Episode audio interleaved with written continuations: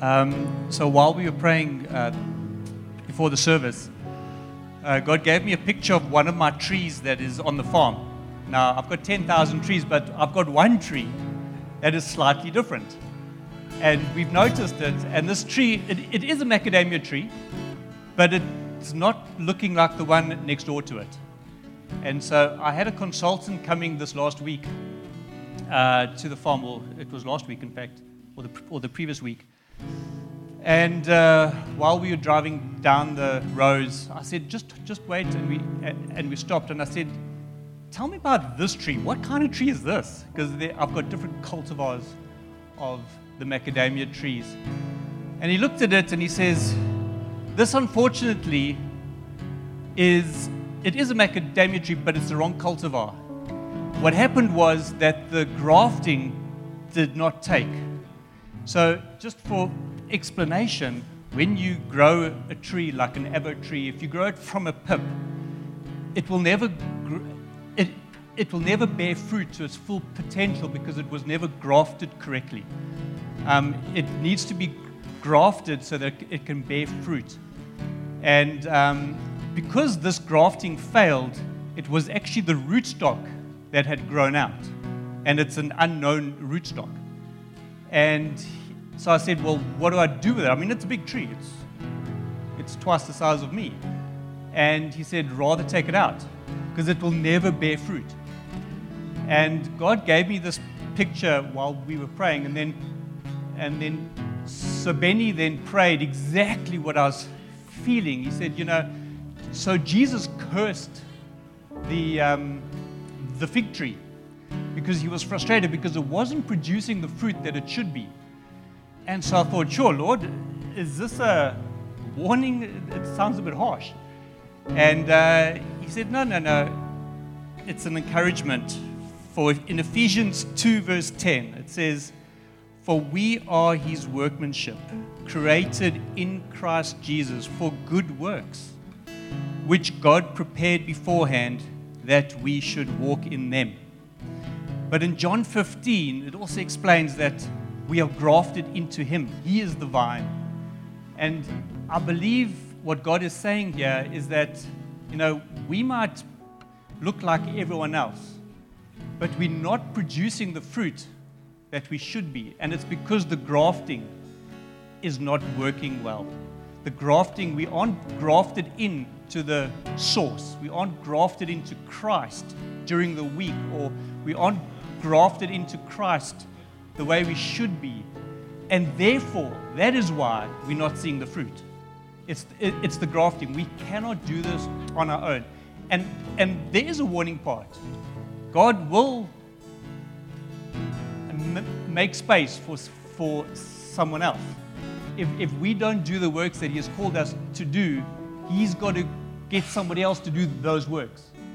And so there is a sense, there is a warning to it, but I needed to come across as an encouragement to say, God has good works for you.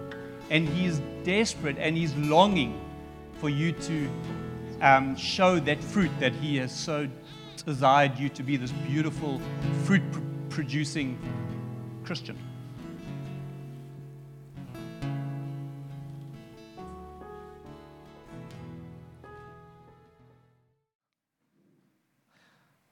Oh, yeah. I really feel that word is really in line with what I'm sharing. It's, it's lekker when you get a word and you can just, it just flows and you don't have to, God, what are you trying to do? And I, I do witness with what John was sharing about the, the, the tree being grafted in. And I feel maybe in some ways, some of us might feel we, we are grafted in, but, but if we look and we don't see fruit, because Jesus said, You'll know them by their fruit. Um, and I don't know about you, I've been, been contemplating fruit in our own lives. Um, and so, even what I'm going to share on is in a very similar vein of bearing fruit. Um, in fact, if you look at that scripture where Jesus actually curses the tree, quite harsh. And that tree didn't just, that tree, that tree symbolized Israel actually as a nation. And God's saying, Look, you guys aren't representing me truly. You haven't been grafted into me. And because of that, and he says he cuts the, the tree down. In fact, he curses the tree. And uh, that tree doesn't bear fruit. And that, you know, if you actually think of that scripture, it was the it was the leaves that drew Jesus to that tree. It says that if you if you go and read it, it says the leaves attracted. He got there. I mean, this is God who knows everything. but to me, even that was a prophetic act. He's drawn and, and, and he looks and he says, Is there any fruit? I know there's leaves because if there's leaves, it, should be a sign that there's life. And if there's life, I want to come there. And so he comes and he sees, but there's, there's no fruit. But, but it's a fig tree, it should bear fruit. And, uh, and so uh, even when God comes here among us, uh, he's not looking for leaves. The leaves might attract him to come and look, but he's actually looking for the fruit. And uh, I want to ask you, is there fruit? Are we bearing fruit? It is. And I want to I want to check my own heart here because um, I, I, feel challenged, even in prepping. Um, we've been we've been planted nine months now, and uh, and we've grown slightly, but and I, am not putting a heavy on you. I'm I'm, I'm thinking of hey, what am God? What am I need to make adjustment? Because planted nine months, we haven't seen that much growth really uh, as we go and preach the gospel. And so I've just been thinking about it, meditating on it, because you know, there's a lot of things that, as we become born again, that we kind of recognize what we are in Christ. I mean, there's a few scriptures. Let me give you a few. I didn't give them to Renee because I haven't got time. But um, in 2 Corinthians 5:17, it says, Therefore, if anyone's in Christ, he's a new creation. We all know that. Ephesians 1, verses 4 to 5, it says, You are holy and blameless in his sight. Uh, and we've been called in adoption to sonship. 1 Peter 2 9, it says, But you are a chosen people, a royal uh, sorry, a royal priesthood, a holy nation, God's special possession. Think of that. You are God's special possession. You know, you think of it. You think of the seven wonders of the world. You're so in awe of that. Or you think of the angels. They're so glorious. Hey? They, they carry something of the glory of God. It's far beyond what you and I would kind of look in the flesh if you, if you were to see them. And yet God says you are his special possession. That's amazing. I don't know about you guys when I look at that. And then Romans 8 17, it says, Now if we are children, we are heirs of God. You and I are heirs with Him. Romans 8:37 says we are more than conquerors. But you know if you take all those scriptures that I've just shared with you, these are things that we're going to be like God forever and ever and ever. We will reign with him as conquerors forever. We'll reign with him forever and ever. We are his children. We are adopted sons forever and ever. And if you're a lady, you're adopted woman, not son, a daughter. And you know, if you take those scriptures, they all got to do all got to do with what we are for eternity. But there's something I want to share tonight is something that as we follow Jesus, it's not just something that we are actually for eternity, actually only something that we are for a season for a temple, temporarily uh, for a season in God. And that is, I want to go to Matthew 4, verses 19. And this is Jesus talking to his disciples. And he said this to them Follow me, and I will make you fishers of men. Now, like, like John been sharing, you know, if, we, we, if we've been grafted in the vine, by default, we should be bearing fruit.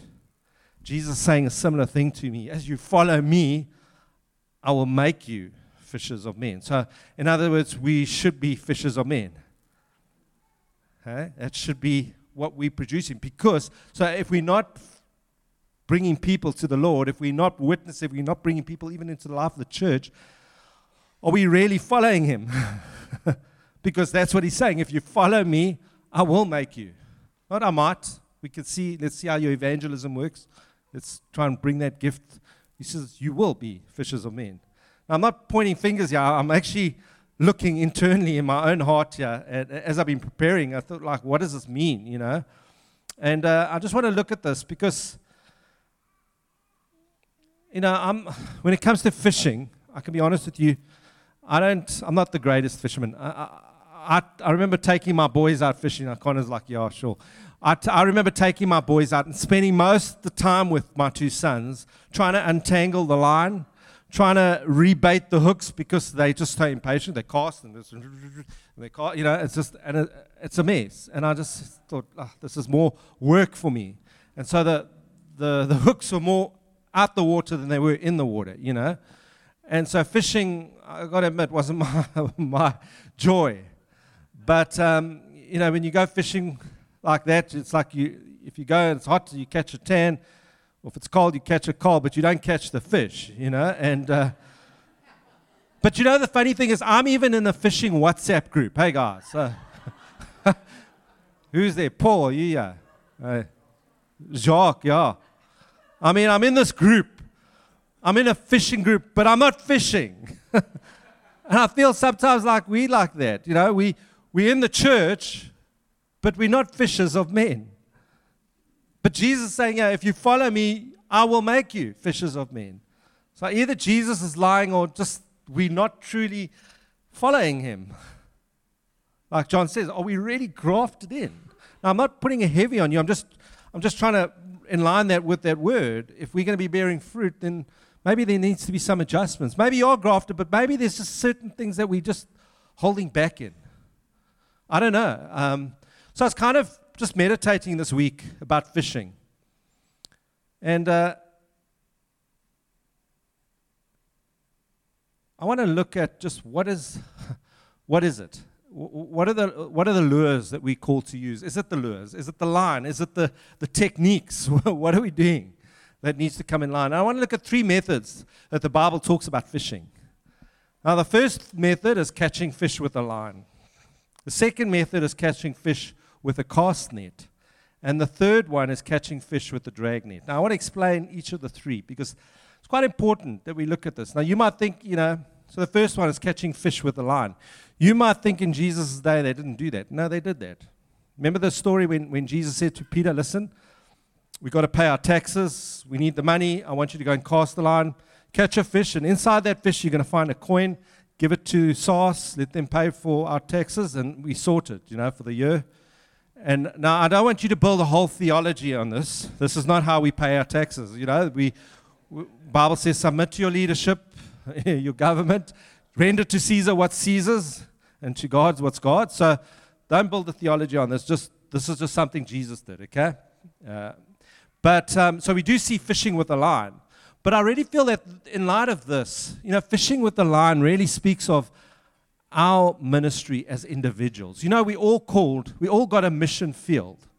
We've all got a place where we can administer, where we can bring the gospel of Jesus to the world. And um, I mean, let's use example. So, like Liam, you're at school. There's your line. There's your cast. Hannah, university, is a place where you cast the line. Who else? Monet, you're in the business field. John at the farm, his workers. You know, we've all got our own lines to cast the places we go to, the, even, the, even the shops that we go to. You know, how's your, how's your fishing lines? Are they in, in the water? Are we, are we, are we fishing? Um, I mean, even recently, like, like I said to Lon, where's my mission field? I'm spending so much time in the church. How, you know, because I mean, we, we call to minister in the church too, but I, I felt almost like my line isn't in the water.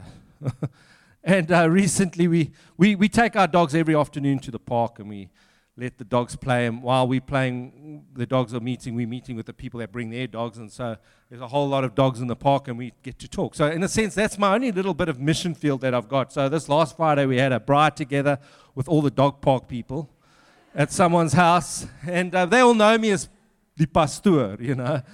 But, um, but, but that's my mission field. You know, that's, that's where I try and look for the opportunity. Okay, God, what do you want me to say here? You know, what's happened? Because people need, but they first need to know me. you know, it's not just a case of me just, uh, you know, Jesus. It's, uh, that is important, but you also got to know how, how real are you, you know? Is it authentic? And, um, but I want to say this. I think sometimes we, we, we look at casting that net, we forget there's got to be a lure on that hook. What is the lure in your life? Let's, let's, let's look at it from a, another aspect. You know, James talks about um, sin let me quickly go there. James 1, verses 14 to 15, uh, those two verses.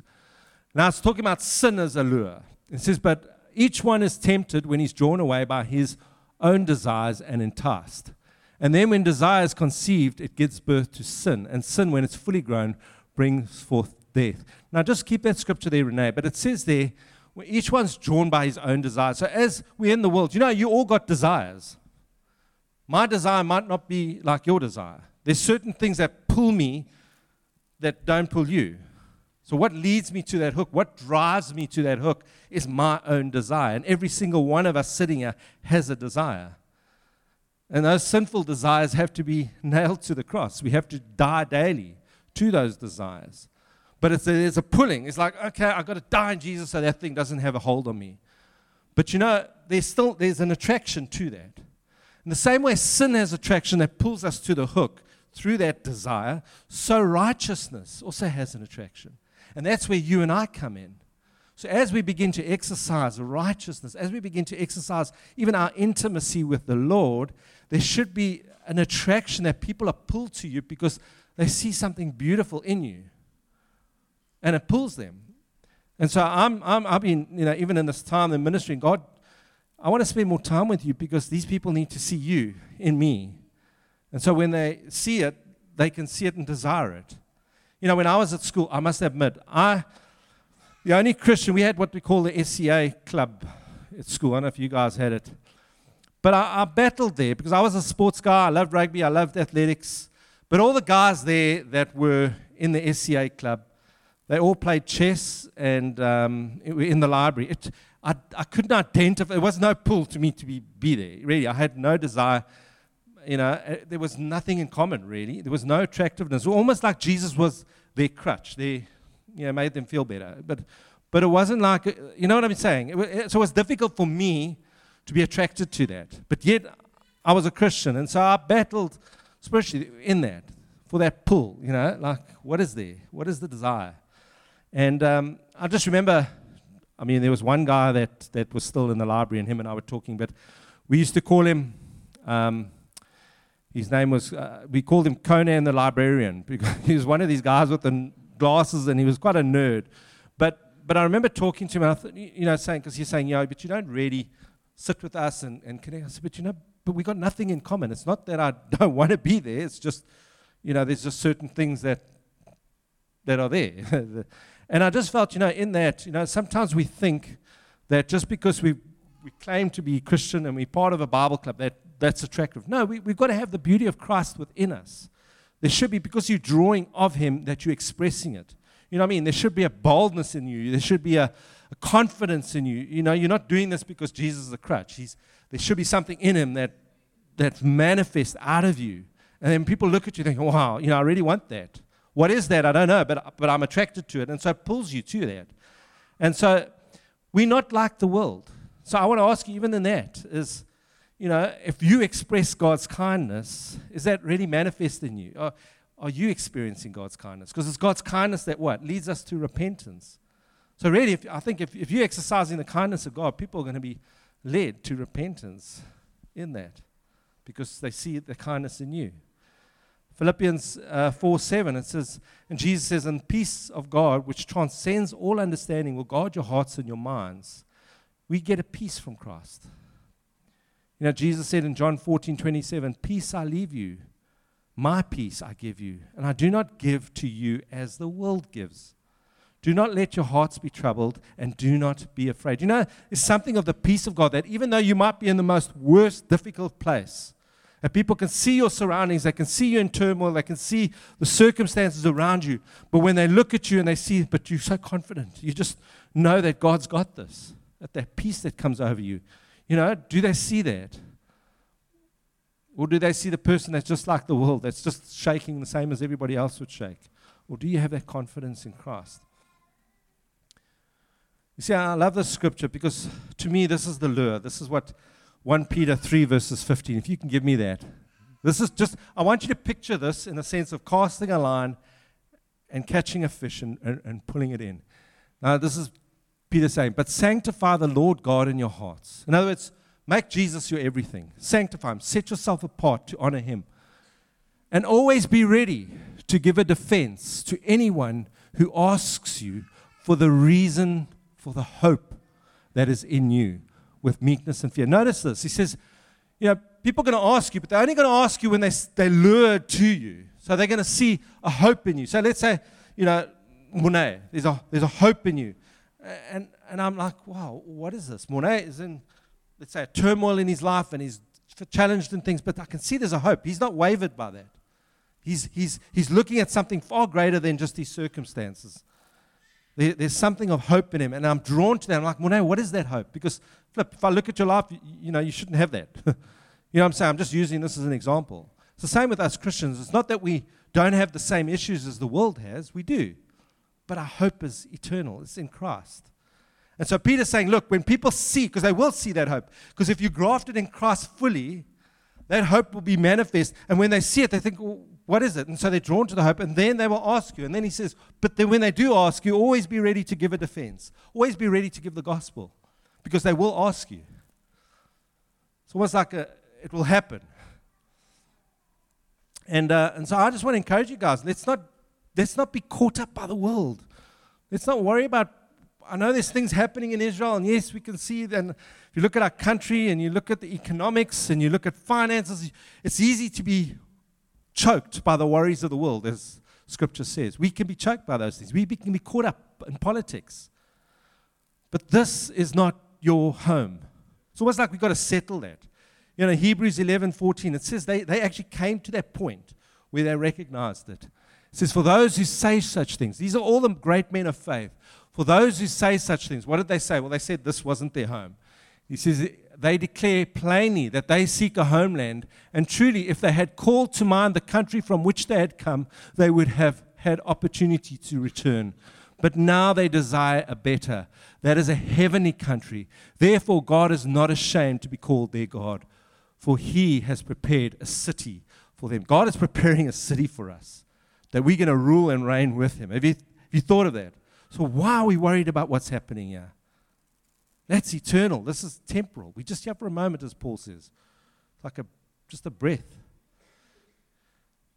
So what's your lures of attractiveness to the to those around you, to the world?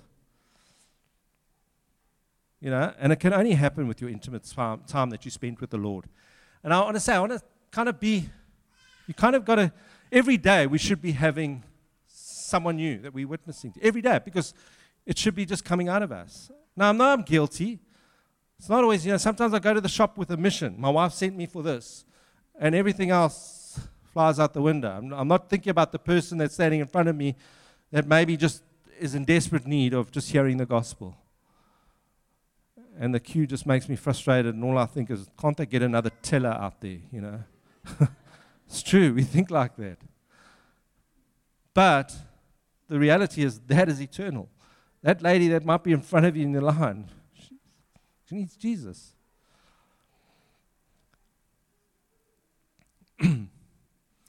and uh, so, what is your lures? And, and what is your catch? What's the catch of the day? Have you ever heard that in restaurants? Catch of the day.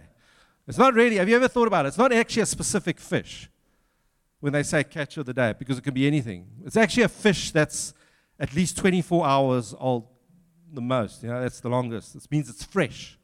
I want to ask you, what's fresh? What's your catch of the day? And let me say, it's going to be indiscriminate at times. Don't be discriminant in who you catch. Don't cast your line because you think, oh, well, that person's great. No, cast the way Jesus tells you to cast. It might be the most worst, difficult person in, that you've ever seen. Cast it there. Because you've got to have faith that, that God's there to change those kind of people. The hard people, the people that aren't, just don't look like, you know, they're going to come to salvation. But that's where we've got to trust faith. Hey, I mean, how did you come to salvation? Was it by your good works? No, it was faith. Oh.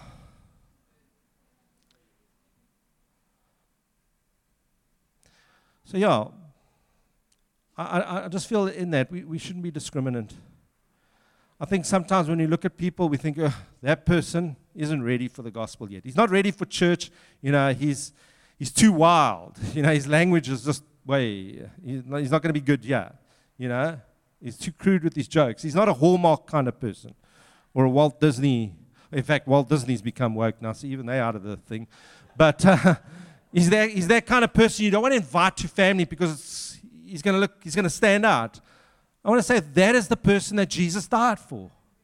He said, I didn't come for the righteous, I didn't come for the, the healthy, I came for the sick. We, we, we got to be careful, church. We become religious. I don't care if someone swears in this church. If he's unsaved, you know what? That's fine. Because Jesus said we don't judge them because they're in the world. But we do bring them to a place of salvation. We do try and witness the gospel. But not for the sake. This is where we get it wrong. We try and clean the fish before we catch it.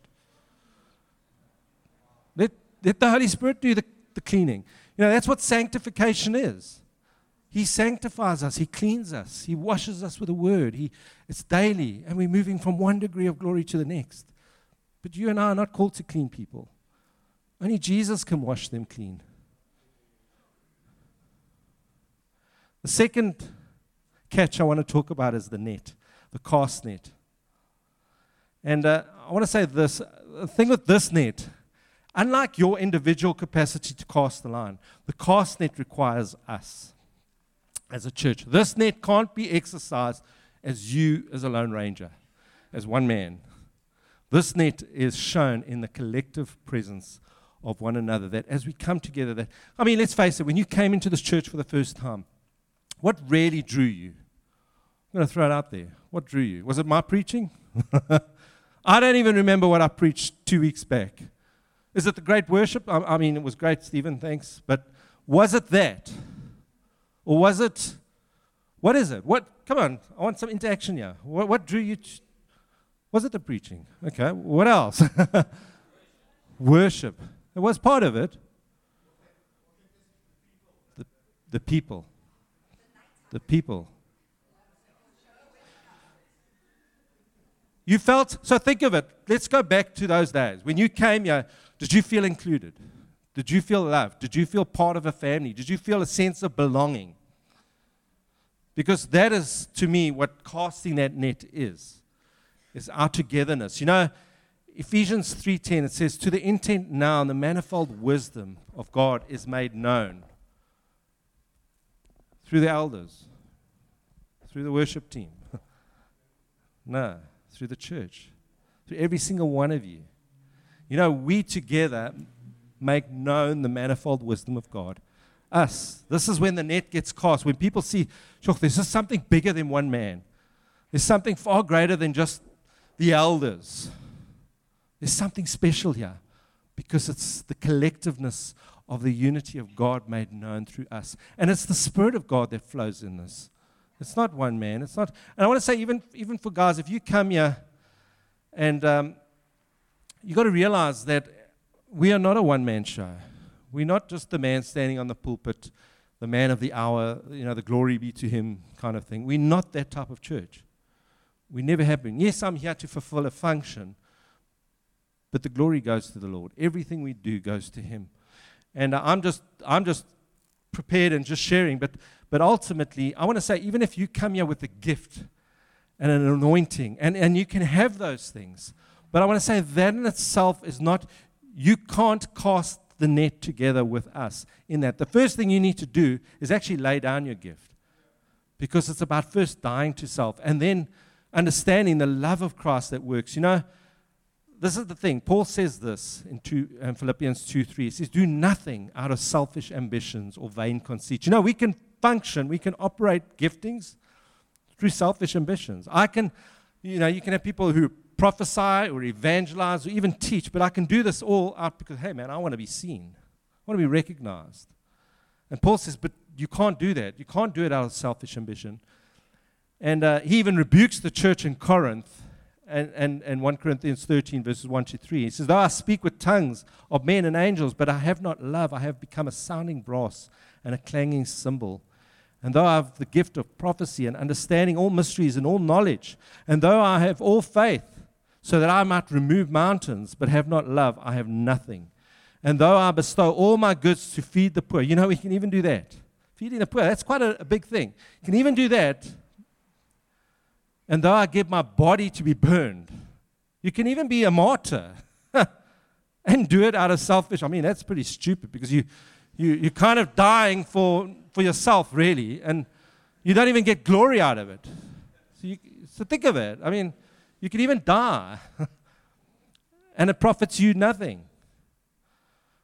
Uh, so I want to quickly go, well, how do we do it? Well, we've got to do it from a place of love. And it's supernatural, church. This casting the net that I'm talking about is going to be a supernatural thing. But I'm trusting the Lord that He's going to do it through us. Not through the great teachings and, and that. He's going to do it through us through how we do the things one on one, but also how we do it collectively. And I want to share this to you. I want to quickly show you. In uh, John 13, verses 34, I want this, I want to read this one. This is Jesus talking. He says, A new command I give to you, that you love one another. as I have loved you, that you also love one another. By this, by this all will know that you are my disciples, if you have love for one another. Notice that. By this all will know. Not by the teaching, not by the worship, by this. If you really understand this, if, if we're going to cast the net and bring people to Jesus, it's by this love that they're going to see. It's a supernatural love. And you might even ask, well, what did Jesus mean when he says a new command? Didn't, wasn't there a command, love your neighbor, before? I want to ask that question. To throw it out there. Didn't, wasn't there in Leviticus? Okay, let's go there quickly. Levit- Leviticus 19, verses 18. What does it say? You shall not take vengeance nor bear any grudge against your children or your people, but you shall what? Love your neighbor as yourself. I am the Lord. So, okay. So, what does Jesus mean by a new command? I want to I want to give you a little bit of English here, a bit of illustration. Now, you Afrikaans, don't worry. I'm English. i am kind of just scraped through English. So if I can get this, you can get this. Um, but uh, if you look at that, the difference between, I want to put those two verses, can, we can't put them parallel, can we? Okay, so let's look at the first one Leviticus 19 18. The Old Testament, Jesus said, But you shall love your neighbor as yourself, right? That's that, that was not Jesus, that was Leviticus, that was the law. You shall love your neighbor as yourself. But here the new command, Jesus says, Love one another as I have loved you. Now, notice the difference is in the preposition. The word as, so the one in the Leviticus is love as, you love your neighbor as yourself. In other words, you are the, the root from which you love. Okay, this is the preposition, you.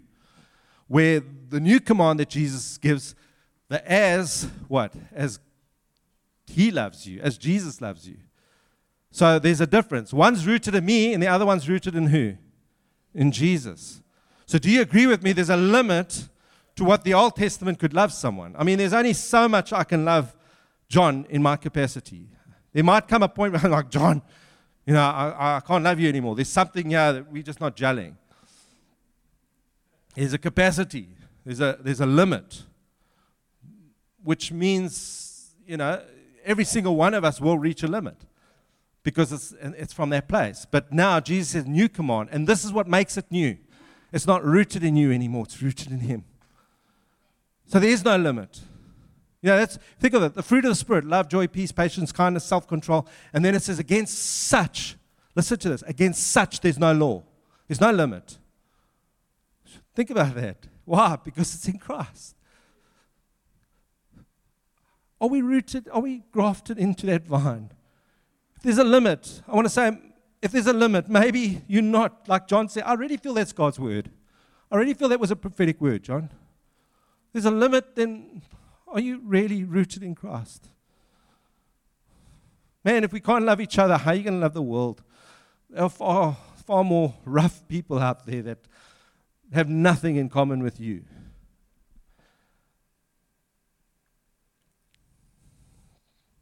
Where's your love rooted?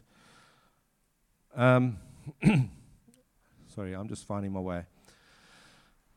And I want to say that if we're going to love this way, it's a supernatural way. But by this, all will know that you're genuine, that you're genuinely my disciples, that you love one another. That's a beautiful picture that Jesus gives. And that, my, my friends, is only going to be shown in the way we cast that net of love.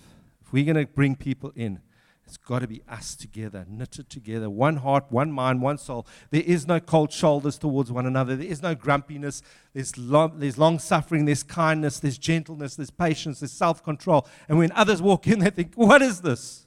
It's not normal. I mean, a lot of you come from broken families. You see, it's not even normal in your own family. But at God's house, we are here to represent His family. And that's what He says I brought the lonely into family. I want to show something that represents me well, and that is my church. And so the one, so that's the, the second thing is that we cast the net, and it's called the cast net because you cast the net. But the third net I want to share, and I'm just going to close with this one. This is the last point I want to make. And I want to go to Matthew, if we can go there, Renee, Matthew 13. Jesus talks about this net. Now I want you to notice this net is different from the other two that you and I are called to do. This is the net that only Jesus and his angels will bring.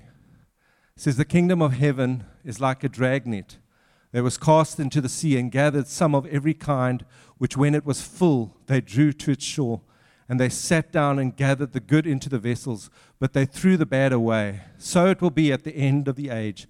And the angels will come forth and separate the wicked from the just, and cast them into the furnace of fire. There will be wailing and gnashing of teeth. And Jesus said to them, Have you understood all these things? And they said to him, Yes, Lord. Now, as I look at that scripture, it's quite a heavy. And Jesus talks about this, this net. It's, it's actually, if you take that, that translation, it's actually a seine net. It's a, it's a, uh, a drag net. Uh, it's a trawl net. It's not a cast net like the one we call to bring people in. It's a drag net. Have you ever seen a drag net? Well, they say they can go up to a mile long, some of them, a mile in area. Think of the drag net is also indiscriminate. Have you ever seen them pull a dragnet out of the sea? Man, it comes with everything. Eh, those, those nets are miles long, and they go and they come and they just take everything that's in the ocean, whether it's papers and bottles and all types of sea life is caught up in these drag nets. There's nothing that's indiscriminate. It just takes everything. And Jesus uses this illustration for us to see because I think sometimes we, we kind of look. I want to say this, this net is, has been since, since the fall of man. And uh, it sweeps through the oceans of time, really, throughout the world. This net is constantly at work. And you know what? You can be saved or unsaved. This net will get to you. This is ultimately death. And uh, you might be 90 years old or you might be two weeks old. This net is indiscriminate, it takes whatever it will. And I want to encourage you maybe you haven't been, you haven't come to the place of even receiving Jesus into your life. You haven't actually been grafted in what John was sharing now. And you know how? Because you're not bearing fruit. Sometimes it's good for us to throw this out in the life of the church. We come here every week, we're part of the the Sundays and we're part of the Wednesday, but I want to ask you are you bearing fruit? At least is it coming forth in your family, in your own life, or are you still doing the same things? You know, is Jesus looking at you and saying, I just see leaves? Because this cast net, uh, this, uh, sorry, this drag net is coming. And you know what the thing with this drag net? Some of us have experienced it. We like fishes swimming in the ocean. You know, sometimes we felt it. You, you've seen that drag net sweep some of your family up your loved ones. They've died, they've been taken up. And every now and then you might have a traumatic experience. It's almost like that dragnet just touched you and you like a little flesh flutter a bit further on, you know, hoping it's going to miss you. And you might have experienced traumatic experiences like an accident or even sickness. And there's moments that you feel, hey, Benj, there's moments that you felt that. It's a dragnet. It's just touching you, it just brushes by. But it brings you to a place where you actually realize this thing's real. And it's coming for all of us. There isn't something that's going to discriminate at all. You know, that person's really amazing. I'm, no, this thing is coming through. You know, every, none of us know the time that Jesus has for us. It says that He's accounted the days for us, how long we should live. And I want to say, even though this net is kind of a slow net, and this is the thing with God, He's so patient with us. He's so loving. He's so caring. You know, 2 Peter 3 9 says this The Lord is slow in keeping His promise as some understand slowness. Instead, he is patient with you, not wanting anyone to perish, but everyone to come to repentance. But you know, this, this, this, this net might be slow, but there does come a point where God says, Let's bring the net in. Let's pull it up. It's closing time. And you see him come with the keys. And I feel there's some of us sitting here that you don't know tomorrow enough I, I really just, even in my own heart as I was preparing, I, just know there's some of you, you might have been touched by this net, you might have seen it, but I feel God is saying, if you read the scripture where Jesus said at that moment, when he pulls that net out, it doesn't matter. If, if you're not saved, he's going to separate the bad fish from the good. That's speaking of judgment to come. But you don't know what tomorrow holds for you. When Jesus decides your time is up, it's up. And so I don't want to be heavy, but I, I, do, I do want to come to a place where that I just have a security, or I'll never have that, but a security that at least I've ministered the gospel to every single one of you sitting here, but that you've come to that place where you've received Jesus as Lord and Savior of your life. That you received the first two catches because this third catch that comes will not be a good catch. If you haven't given your life to, the, to Jesus and that dragnet comes, man, it's going to be a terrible day that he says there'll be weeping and gnashing of teeth. And so I just want to encourage you. Can we maybe just close our eyes for a moment? And what I've shared sounds very hard. It sounds like very judgmental, maybe to some. But this is the words of Jesus. These are Jesus' words. This is what he said. And so we often have this impression that gentle Jesus, meek and mild. But he says here, he's coming back. And it says he's coming back with his angels. And he's going to bring judgment on the whole earth. And let me say there's no discrimination. God is going to judge. Every single one of us will come before his judgment seat. And he's not only going to look at our actions, but he's going to look at every single intention that you had when you committed that action.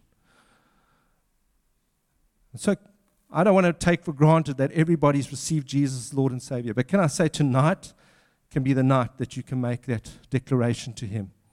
So, anybody here that hasn't received Jesus, you haven't made him Lord and Savior of your life, tonight is the night. Don't hold back. You don't know what tomorrow holds. But you know what the Bible says that Jesus loves you.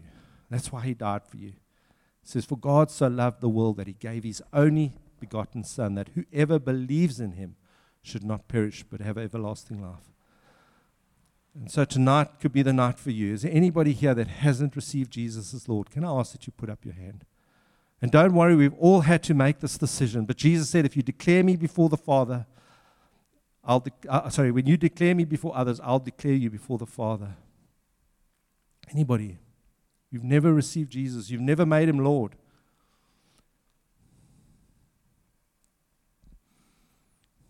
Just want to just linger a little bit there. Tonight can be the night that you just receive Him. The Bible says if you confess Him with your heart, you confess Him and believe with your heart, you will be saved. There is something that we have to do. There's an act that we have to make before Him. And so don't hold back. Everybody here has received Jesus. You've made Him Lord and Savior. Amen. Then for the rest of us, maybe some of you are feeling like, yo, I haven't been bearing fruit.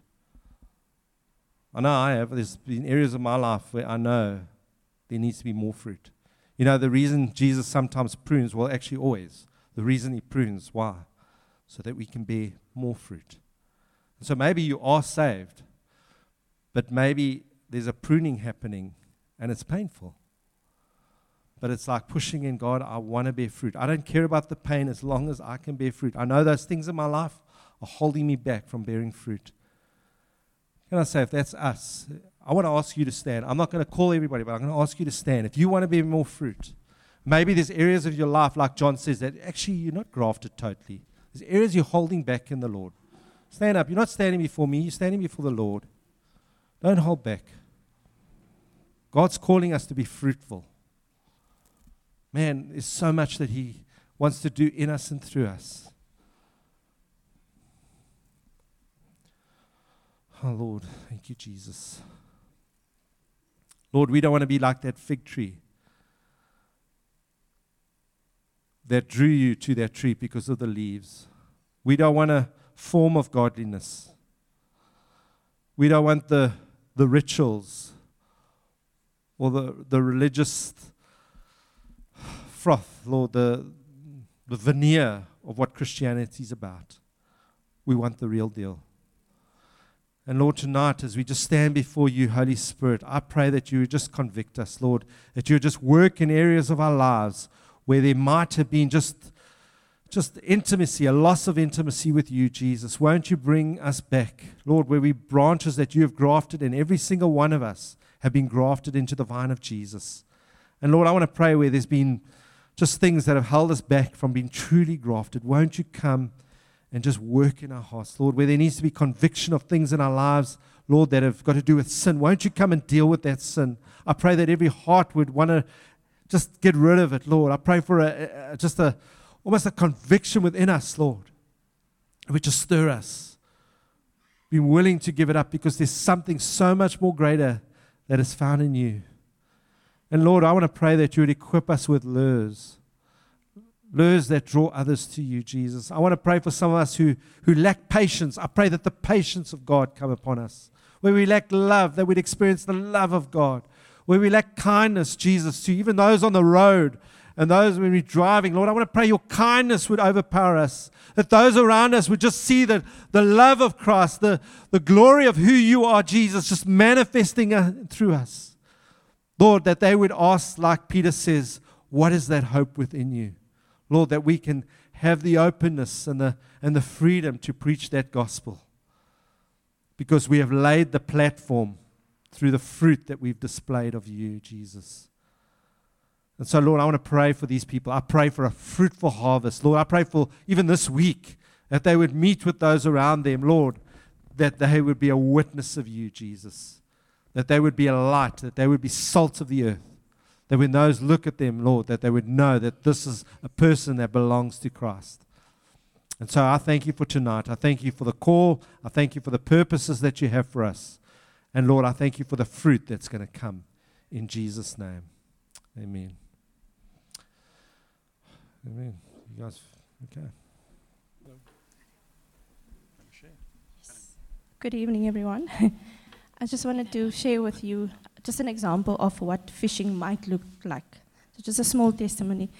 So some of you might know Audrey, and Audrey was the safe mom of Caden. Mm. And then Caden was with her for three months. And then after that, Caden came to us. And I remember when Audrey, um, Audrey brought Caden, she had this book. And in the book, there were photos of Caden with a dog, most of the photos with a dog. and then there were verses and messages written in the book. And I remember she said the church prayed Caden out. And I told myself, wow, that is church. I didn't belong to a church. The last time I belonged to a church was when I was 16 years old. And um, that drew me to come to Josh Gen. And I remember that the morning that I came, it was on an AM, and I spoke to God and I said, Lord, when I get here, I just want to feel your presence. I don't want to go to a church where I don't feel you. And, and I said, my prayer was that I will um, have a holy moment or experience a holy moment. And while we were worshiping, um, he came to the front actually in worship and he said that um, we must just um, realize that this is a holy moment. And I was like, oh, I've asked just for that, that it's a holy moment. And so I came back the second time. And the second time I came back out of instruction, I invited Adlin with me. And Adlin was baptized on the 1st of October. So the message that I want to give to you guys is do not take the small things for granted even if it's a message in a book, because that is what fishing looks like. And that brings the message together of it takes everyone to get people in and not just one person. I thank you.